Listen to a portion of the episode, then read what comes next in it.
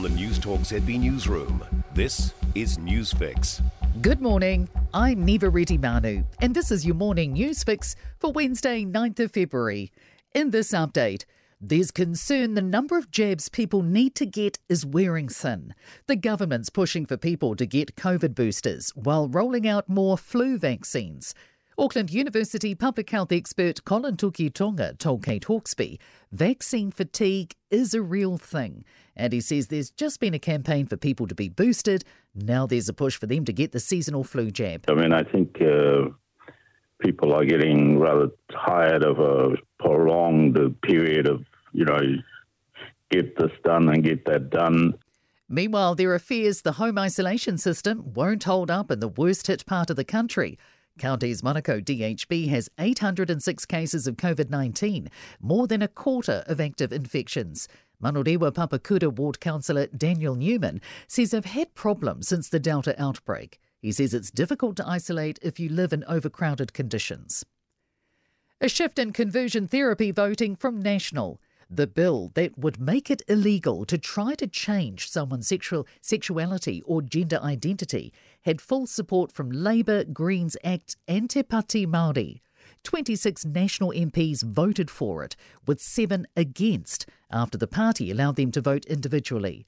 National MP Matt Doocey says the practice causes harm. Those in our rainbow community have higher rates of mental distress, suicide attempts, and national colleague Paul Goldsmith voted in support, but has concerns about the looseness of the language. About respecting the role of parents, particularly in the complex area of children struggling with their gender identity.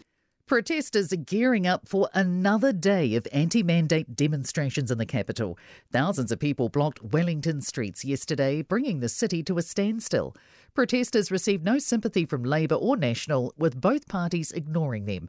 Police say while there was disruption to traffic, there were no significant incidents and subsequently no arrests. And they say that officers will continue to have a presence at the protests and will deal with incidents as they arise.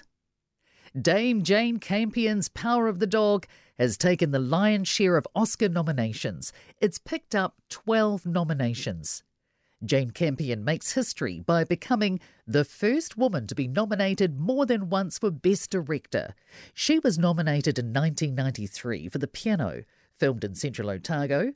The Power of the Dog has attracted a raft of acting nominations. They are Best Actor for Benedict Cumberbatch and Best Supporting Actor and Actress for husband and wife Jesse Plemons and Kirsten Dunst. Meanwhile, US correspondent Anna Burns Francis told Kate Hawkesby the Oscars aren't what they used to be. There's been a 76% decline in viewership since 2014. So he's hoping they can get a few more eyeballs for the ceremony this year and watch The Power of the Dog hopefully take home a few of those awards. In sport, 19 year old biathlete Campbell Wright has made his Olympic debut, finishing 32nd of 92 competitors in the 20 kilometre individual race as the youngest entrant in the field. Former Olympic decathlon champion and reality television actor Caitlyn Jenner will lead a new motorsport team, Jenner Racing, in this season's all female W Series.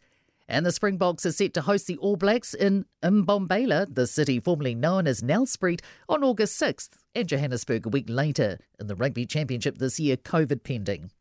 I'm Niva Retimanu, and that's your latest news fix. We'll be back with the next update at midday from the Newstalk ZB Newsroom.